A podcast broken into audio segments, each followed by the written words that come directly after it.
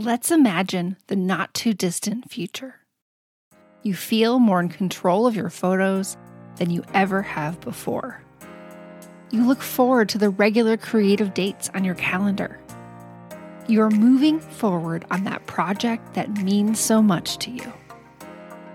You are on fire with inspiration, and you are finally scrapbooking consistently. This is not a hypothetical, it's a real-life possibility.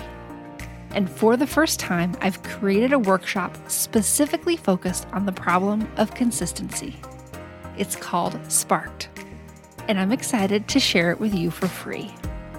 Visit simplescrapper.com/sparked to get access to the training and make this possibility your reality.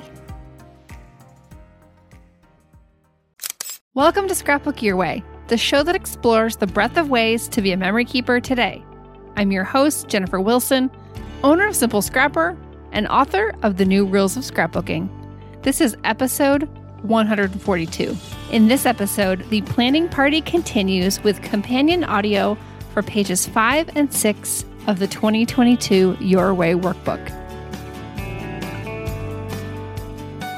If you're just getting started, make sure to listen to episode 141 for all the details. All right, let's dive in with something brand new. Over the years, I've shared a number of ways to capture and prioritize your scrapbooking ideas, but I'd never quite found a strategy that was successful at bringing together various types of projects. The things we do in scrapbooking can be lumped into two main categories: creative and administrative. Creative projects are what we typically think of as scrapbooking. It's the stuff you make. It's the layouts and spreads and mini books and travel albums and so much more. Administrative projects are everything else. The stuff that can sometimes distract you from the creative projects, or the stuff that keeps getting put aside for later. This can look like scanning photos, organizing supplies, developing a photo workflow, learning a new skill, sorting memorabilia, putting layouts away. While you likely want to spend most of your time on the creative parts, it's important to make those routine and in one-time administrative tasks a priority so that you have memories to work with and can feel a sense of order in your creative process. We're going to bring this all out with a brain sift. SIFT stands for Start, Improve, Finish, and Try. Go box by box on your page and list the projects that come to mind. There's no need to prioritize yet. Just jot down what comes into your mind when you think about starting, improving, finishing, or trying in your scrapbooking. You might notice that some boxes are more full than others. That's a clue to observe, but don't worry too much about it. The goal of the brain sift is to capture a well-rounded list of projects you might want to work on in 2022. Press pause here if you'd like to complete page 5 before moving on. And now, page 6. You might want to write in pencil or print out a second copy. It's time to make some choices. To begin, you're going to turn back to page 5 and circle the creative projects.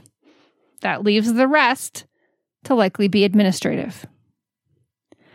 Now you're going to choose the 5 to 6 creative projects that you'd like to work on in 2022, if time allows. Don't worry about ranking them, just decide what makes the cut and what doesn't. Consider how excited you are to work on the project, as well as how important it feels to you. Then, do the same with your administrative projects, choosing 3 to 4 for that section. Think about which items you'd feel happy and satisfied to have done a year from now. And that's it.